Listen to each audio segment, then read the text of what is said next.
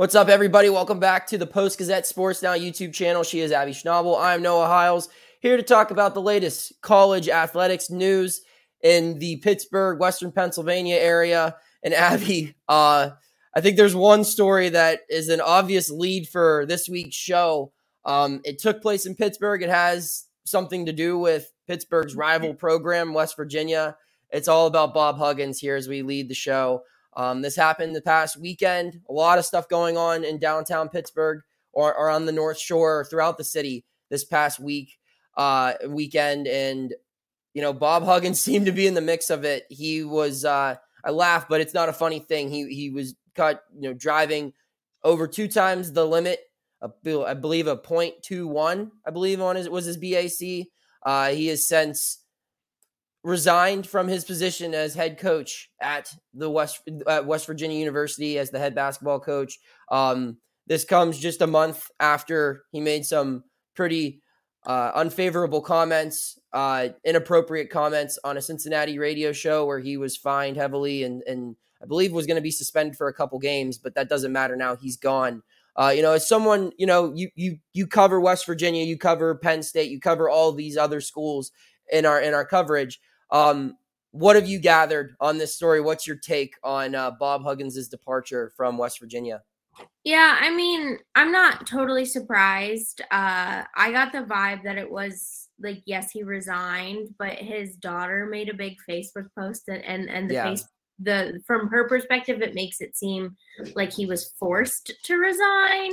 Um, and it's just it's the whole thing is convoluted, is is what it is because you you have two instances and i think you have to look at both. It's not um, just the comments made last month and the dui the dogs today man. Um, and it's not just it's not one or the other. It is it is both and i think that's what led to the resigning is you know maybe obviously they weren't going to force him to resign after the comments.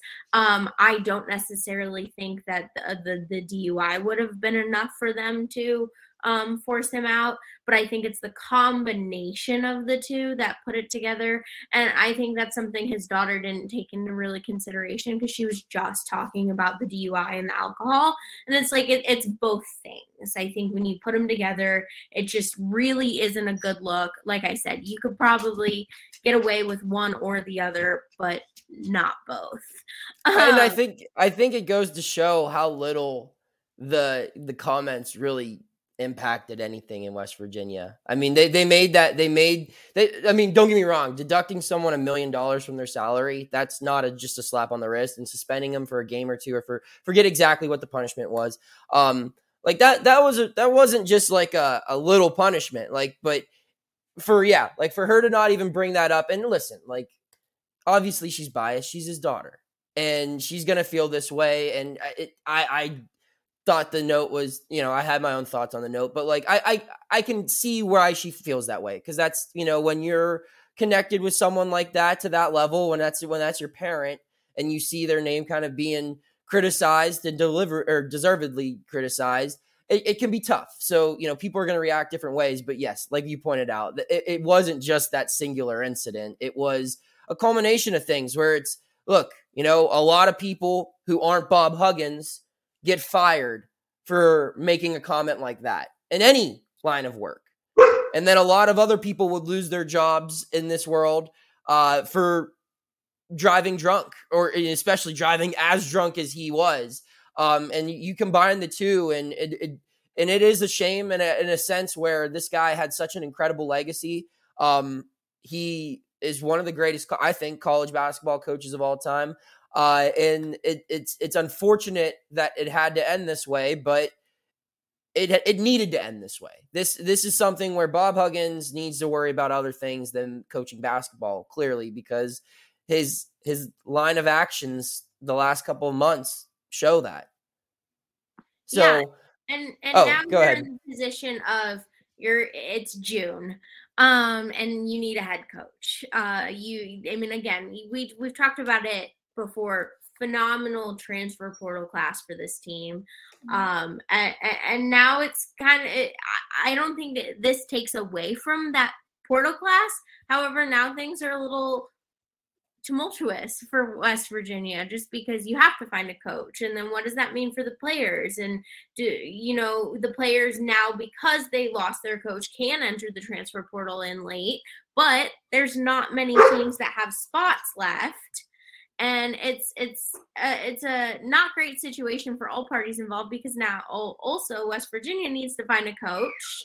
And West Virginia like the the coaching pool isn't very big right now. And so is it do we tag an interim tag right now and and play through the season and see what candidates we have then do we have candidates we want that we think would step away from their team thus making that team um a little rocky? And it's it's just this such an interesting domino effect of things that we now have to consider for a team that likely was going to be really good.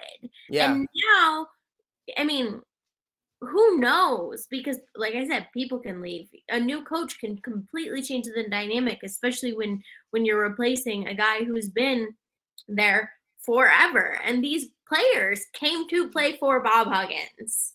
Um, and, and it's just, it's so convoluted and not great timing. I don't think there's great timing at all for any of this, but just the happening in June isn't great because you know in a couple weeks. I mean, you have guys on campus already. Right. Summer workouts have started. Yes. And now you're you're these guys are like, well, what am I practicing for? Because right. it's just and, it's just a the best way to say it is it's purely a mess. Yes, and that that's the mess of it all is your competition is practicing together at, at you know non or non-official unofficial summer workouts. They're they're getting better. They're building chemistry. You know, they're they're starting to learn how everyone moves on the floor. And in today's era of college basketball, where it's essentially a new roster every season, that's pivotal. Having as many people on campus early as possible. And now you're looking at a team that's it's like, well, who's even going to be here in a month or so? Because the, the portal reopens for 30 days uh, for everyone on West Virginia. It's already started. That 30 day period now, you can transfer out because your coaching change. Uh, when a coach gets fired or if there's a coaching change, you get 30 days, regardless of when the portal, uh, where, where we are in the portal cycle, if it's open or closed. But now you you look at this where you you talked about how yeah guys came here to play for bob huggins they also came here because bob huggins was able to create a pretty strong nil collective and what's going to happen to that nil collective now that bob huggins is gone are people still going to be making those donations uh, what happens if you know he leaves they hire an interim this isn't a conference that they play in where you can be slipping. You know, you've got a hard time, you've got a hard opponent every night. And if you're in the Big 12 and you don't have your stuff together, you can fall apart. Then what's going to happen to that NIL collective? It, it's it's there's a lot of uncertainty, and it's going to be very interesting to watch how this all unfolds because you do you have guys out there. If West Virginia wanted to go all in and get like a John Beilein or someone, that would be a big hire. That would be a huge hire, but that's not going to be easy. Do you go internally and just promote the the best assistant? That might be the best way to ensure you're keeping guys like Kerr Kriisa and, and Jesse Edwards and just say, hey, look, we're keeping the same thing we had going or whatever. But how good is that for your program long term? I feel like West Virginia in, in the Big 12, you want a brand name, you want a known coach. And you don't want to just have the coach that has that reputation of, oh, he only got his job because Huggy Bear messed up. And you while that's also, an unfair tag to put on someone, that's the truth when you're trying to recruit in the Big 12. You also just you want a well-known coach because you're departing ways with one of the most well-known yeah. coaches. Like I don't know, West Virginia fans and boosters and, and players and everyone are going to feel a lot more comfortable if you're bringing in a big name who has proven success. And I just I just worry for where we are in in the year that there aren't many big names, if any, that would be yeah. willing to leave their program. Yeah, it, it it seems like it's Beilein is like the big name that's out there. Mm-hmm. And you know, he's working in an NBA front office. We're recording this on Thursday, which is the day of the NBA draft.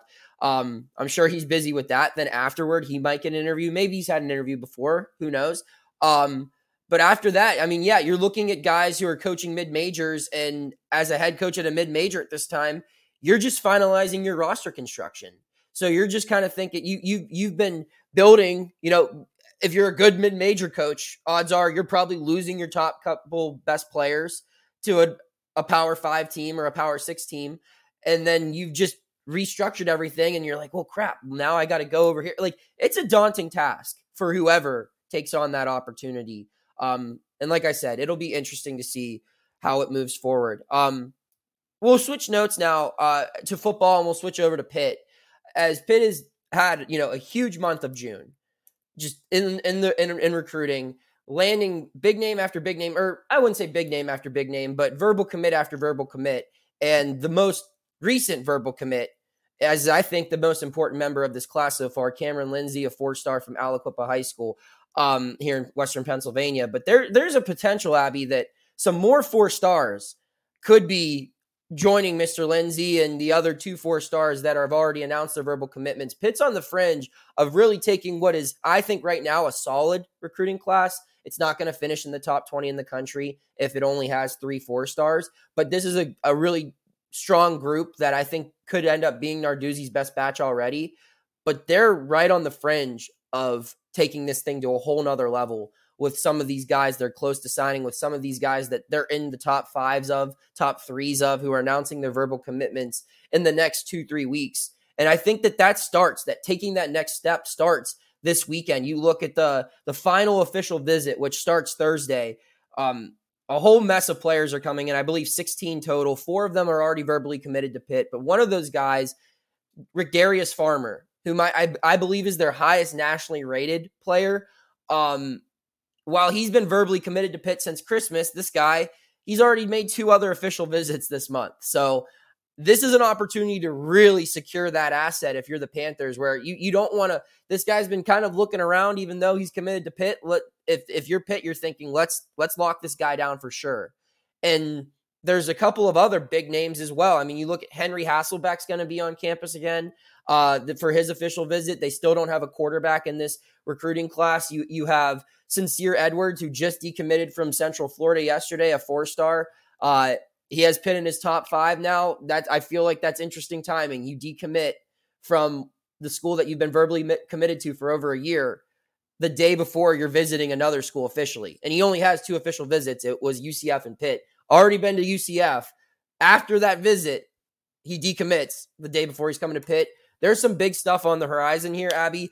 I'm just wanted to pick your brain. You know, who who are you really interested in uh, this weekend for the final weekend of official visits? Who would be the biggest name to, or what would be the biggest thing Pitt could do this weekend as far as landing another verbal? Yeah, I mean, I think you pointed out the two names uh, that I I really had my radar on with Farmer having visited West Virginia just this past week.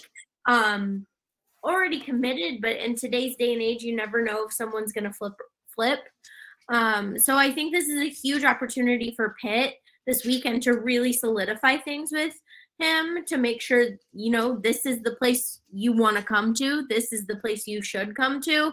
Um, and then like you mentioned henry hasselbeck they need they need a quarterback um, in this class. We've talked about that in previous podcasts. It's just what needs to be done and then the other name i have um, is uh, I think it's pronounced Malachi Williams. He's a three yes. star.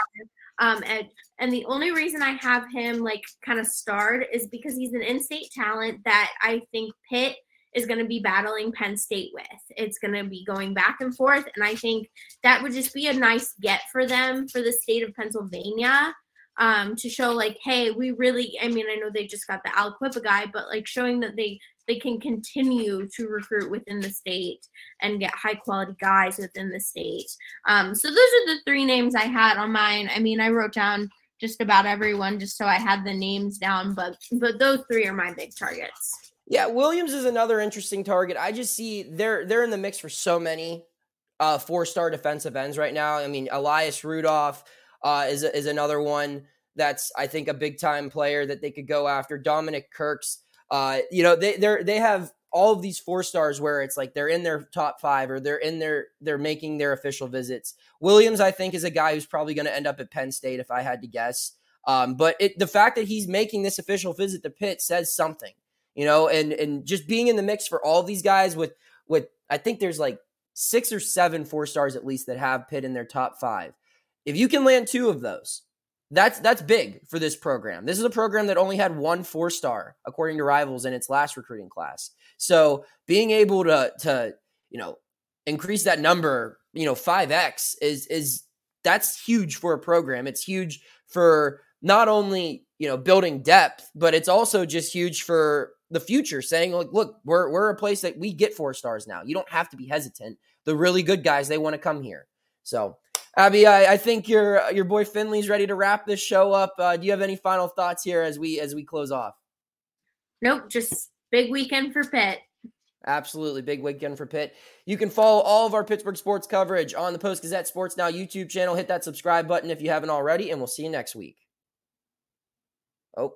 We will see you next week now. Thank you for checking out this content from Post Gazette Sports. If you liked the video, please like it and subscribe to our YouTube channel. If you enjoyed it on Apple Podcasts, please rate us five stars on Apple Podcasts. For six months of digital access to post-gazette.com for just $6, click the link down in the description.